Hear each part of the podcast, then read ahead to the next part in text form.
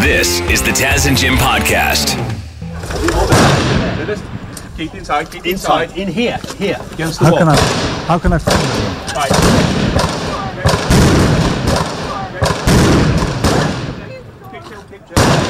Focus. There's an international news crew this way against the wall. encountered some fighting Russians, It's okay. it's special okay. forces, as they uh, were making their way to an airfield outside the capital of Ukraine yesterday uh, to talk about what is going on in Ukraine. We are joined by uh, a member of the Toronto Ukrainian community and past president of Fourth Wave, the international organization of Ukrainian communities.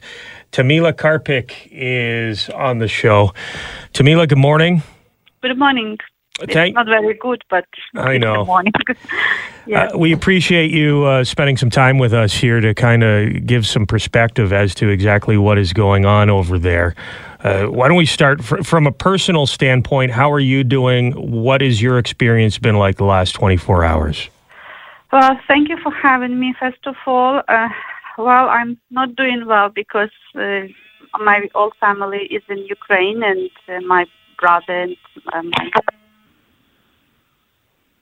nieces, and uh, the situation is worsening today. As you already mentioned, uh, the capital of Ukraine, uh, Kiev, is uh, under real attack, and uh, the mayor of the city, Vitaly Klitschko, just asked uh, everyone to stay at home because the rockets are basically um, targeting uh, targeting people and targeting buildings. So uh, they have to be vigilant, and uh, people has to have to be at home. And many other cities like Kharkiv, Sumy, uh, already under attack. And uh, currently, in for example, in uh, Sumy region, uh, the um, kindergarten was also under attack. So basically, they target uh, small children. And I, uh, I'm watching Ukrainian news. Sometimes uh, English version news are later because by the time they're translated into English, you know, it takes some time. So in Ukrainian news, it's already it's already saying that uh, a lot of children were, wound, were wounded. Yeah, Ukrainian officials, and, and just imagine this happening in, in this country. You're told by uh, your president, prime minister, your mayor that you need to stay in your house and not leave because your life will be in danger if you do. But while you're in your home, you should pick up arms and you should start making Molotov cocktails, which is what the people of Kiev have been told over the past day. Well, probably if uh, if you are a man, but for women and children, uh, they advise to stay home because you know it's it's really dangerous. Uh, because you know it's really you have to know how to handle a weapon, right? if you give me a, a weapon now, I wouldn't know what to do with it, right? If if you want to fight, uh, uh, all the total mobilization of uh, men. Uh, age of uh, 18 to 60 was announced uh, by the president yesterday. So young men, um, not only young, men basically cannot leave the country.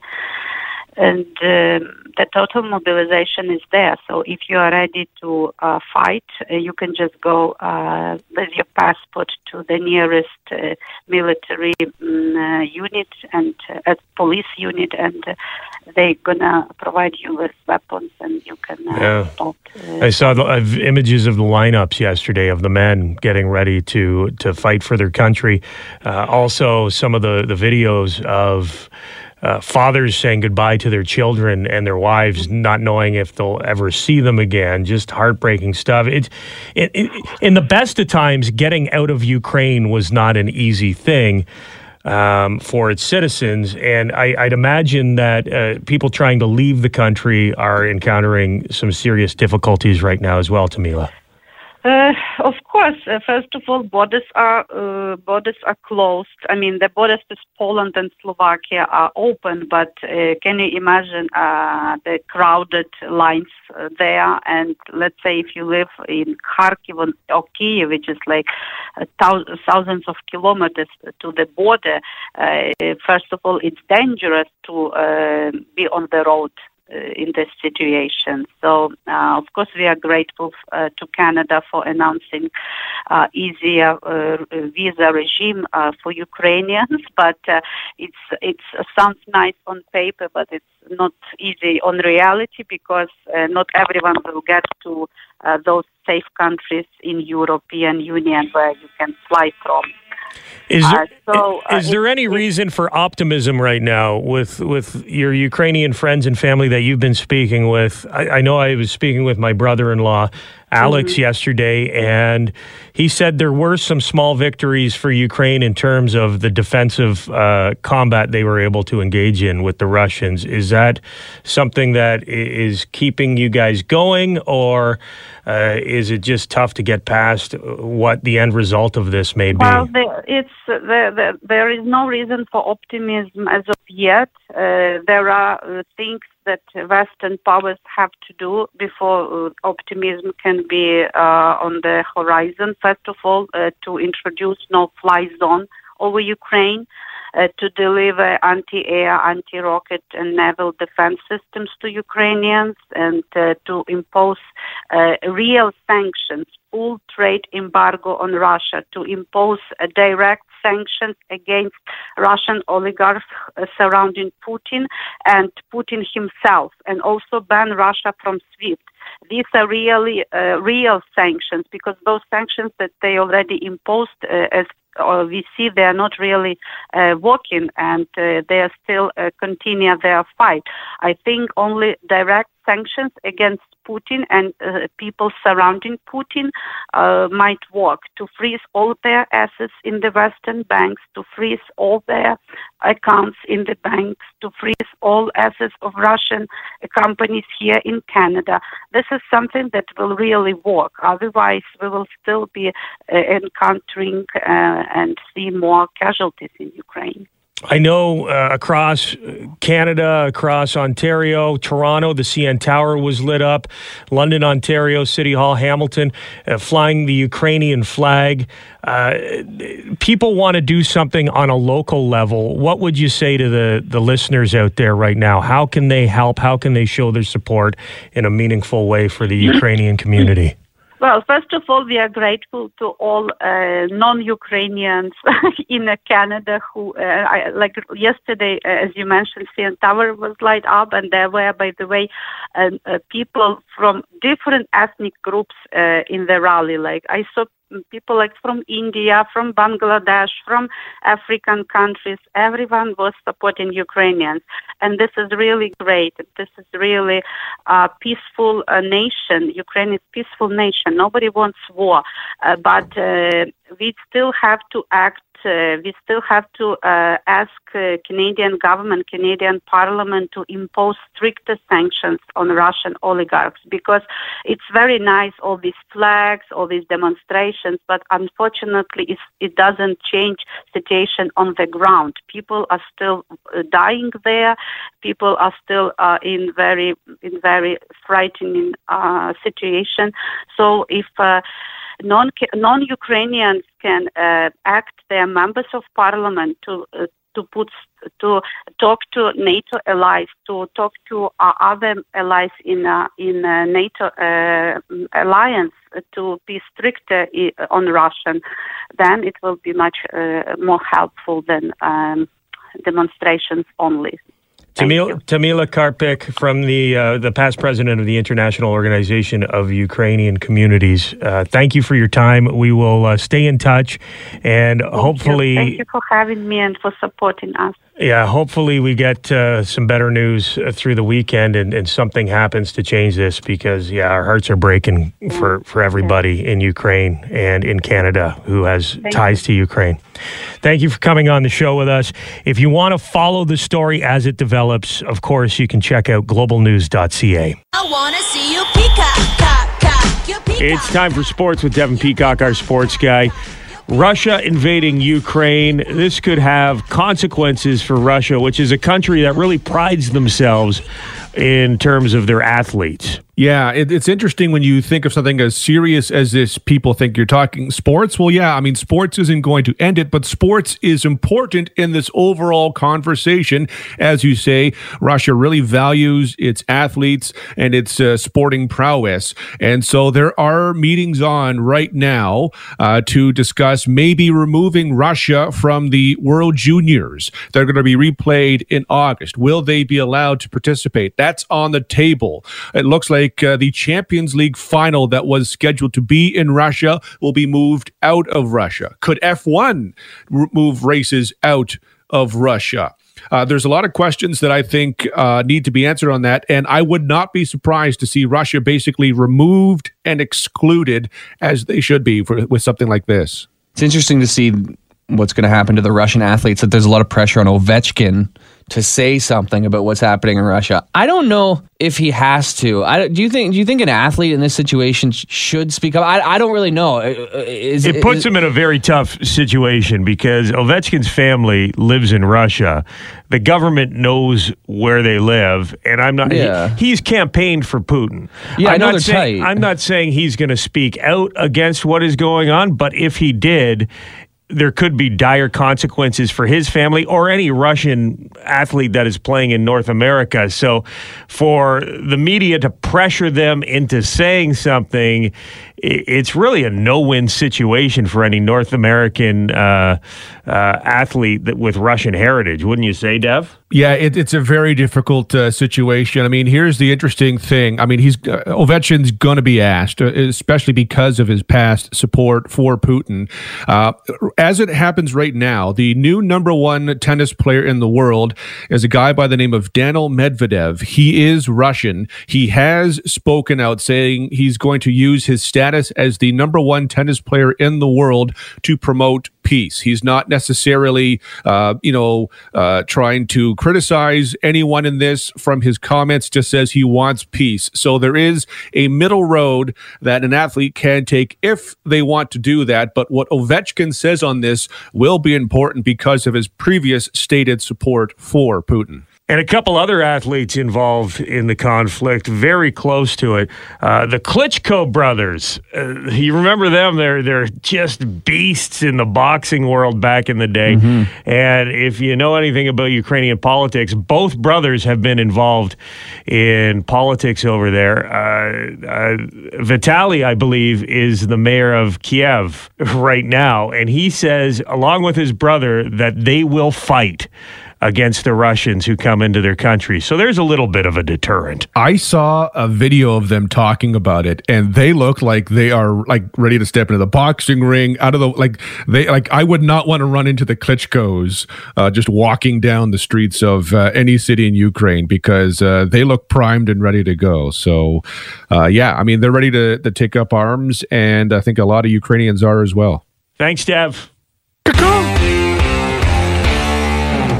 And we want to give you a Taz and Jim warning about something. If you've got a more. if you've got a work phone or a uh, work computer, you probably already know that your bosses could be monitoring your emails, but apparently they could be monitoring way more than that, Jim. Yeah, as of right now, there's no laws on the books that can prevent your um, employer from um, tracking your GPS locations via your phone or laptop, rifling through the contents of the computers if they own it, and even tapping your work phone without any risk of legal re- repercussions. So it's not like there's a law that says employers are allowed to do this, but there is no law saying they can't do it because it's technically their property. Yeah, and we when we log on to our computers here, there's a notification A disclaimer. disclaimer says there's no right to privacy within this system, within the computers here in the studio. And same thing if we took a laptop home. So, uh, you know, if you visit a website that gets flagged, uh, your employer would know about that. If you're looking at something you shouldn't be looking at online, Sure, like if we look up like Ta Tommy and Pam sex tape to talk about the movie. right? If That's it's it. Research yeah. for the show. Full length, uncensored. This is for This bits is for, work. the radio. But uh, we know that the employer can see what we're looking for online, and I also knew that uh, that they could see emails coming in and out of our work email. Mm-hmm. But I had no idea it went to the length of tracking your GPS position if you have a work phone. Yeah, it's it's kind of scary. And so the new law that's being proposed would essentially say they could still track you via GPS location to ensure you are where you're supposed to be. Like if you were a Union Gas guy who was doing who's on call doing runs or something like that. Yeah. They and they suspected you're at the bar. You know, Or a delivery guy. Sure. During work hours. But if it's a Saturday night and you have a crush on your employee, you can't just be like, "Where you at?" and then like look up her GPS to see if she's at her boyfriend's house or something like that. So they they are going to put limitations on if they can track the GPS, but perhaps not eliminate it totally. But a lot of people who have a work phone is the only phone they have. Uh-huh. So I can imagine they're they're searching up stuff on that all the time, including Oh I, boy. I incognito mode. Aren't you glad? There, there was a point where I wished we had work phones. Uh, not anymore. Yeah, there. You know, I can see like I'll give employers the benefit of the doubt. I I do think if it's their computers and it's at work work time during the day, they do have a certain right to look at what you're looking up. But there are instances like two examples I can think of that I've heard of in the past. A person looking up cancer treatment who hasn't told their boss they have cancer and probably is going to take an extended leave, so they fire them before they can actually Oh, take their medical leave so they don't have to pay dirty. them. And also if women are looking up pregnancy, Pregnancy. stuff instead of uh, having to pay for them during their mat leave they they find out and then they they fire them before they have to do it Yeah, those are not the examples I was thinking of. With, but those are like the serious examples yeah, you but know uh, those are legitimate concerns. Sure, sure. Imagine getting laid off right before you tell your boss that you're going to have a baby. yeah and you're like how did they am i showing how did they know but yeah because they can see what you're typing into google Slash is talking uh, talking to a lot of people right now because he's got the new solo album out with uh, Myles Kennedy and the Conspirators. Guess it's not a solo album; that's his band. Yeah but it's you think slash you think guns N' roses anything he does outside of guns N' roses is a solo project it feels like right He, he does have a couple things on the go right now because he's still doing Guns N' Roses shows, which is something we never thought we'd see happen. Uh-huh. But uh, Slash was talking to Conan O'Brien. I listen to Conan's podcast. yeah it's good and uh, they're talking about the top hat. I think when I when I sat down with Slash, I asked him about the top hat too, and he he uh, reiterated that he had no intention of making that his thing. Like, he, he didn't think he'd put on that top hat, wear it to a show, and then have to wear it for the next forty years. Yeah, yeah. it's such a thing that there's a character in Guitar Hero that wears a top hat. Only be, it's not Slash. No, it is But it- Slash. Is it officially Slash? Yeah, Slash is in Guitar Hero. Really? Yeah. Oh, okay. I thought it was just such a such a guitar iconic thing that now it was just uh, synonymous with guitar playing. No, Slash is in Guitar Hero. Slash is in a couple video games. I think he's a big video game guy. Uh, a couple years ago, I, I interviewed Slash, and he was telling me about how uh, he was. This was before it was released, but he at the time was working on a, a Slash version of Angry Birds. What? It came out. oh my god. There was uh, Slash was in Angry Birds. He's a video game guy. He's a pinball guy. Uh, and he's very passionate about when he's connected. He helped design the, the, the both Guns N' Roses pinball machines that have been released. He's very hands on, apparently. but he never That's why they call him Slash because he's a rock star slash, Slash a video game video guy. game pinball guy. The Slashy. He's won many Slashy awards. but yeah, he's committed to that hat now, whether he likes it or not. It's funny because a similar thing happened to a comedian I know. I used to judge these Yuk Yuk's amateur comedian things. And like two years ago, the owner of the Yuk Yuk's told the comedian that he liked his hat that he was wearing. And now that comedian has worn that hat to every single stand up show. It's his thing. So I guess like it's like just like with rock stars, like you it's great to find a thing, a trademark. But sometimes one suggestion can last your entire life and maybe it wasn't the best suggestion. Yeah. So if you're testing out hats to wear on stage, make sure they're practical. like the top hat, not the most practical hat. Oh, it probably hit so many doors, door tops. Yeah. Slash is lucky he's not six foot three. the Foo Fighters' new movie, Studio 666, is out in theaters this weekend. Do you guys get this overwhelming sense of debt? Doesn't really seem like the right fit. Whoa, it's rad. That was weird. The sound of this house is the sound of album 10. Dun dun dun. I love movies with non-actors. Watching people who aren't actors try and act Makes you respect actors a little more, eh? a little more. Da- and Dave is like a very charismatic guy. I feel like he'd be able to pull off the acting, and that's not bad. Well, not think of all the great uh, music videos that Yeah. the Foo Fighters have put out. Very, very funny, very comedic Yeah. when they're on screen. It's different when you have to read lines, though, a little bit. Oh well. Lionel Richie apparently has a cameo in this.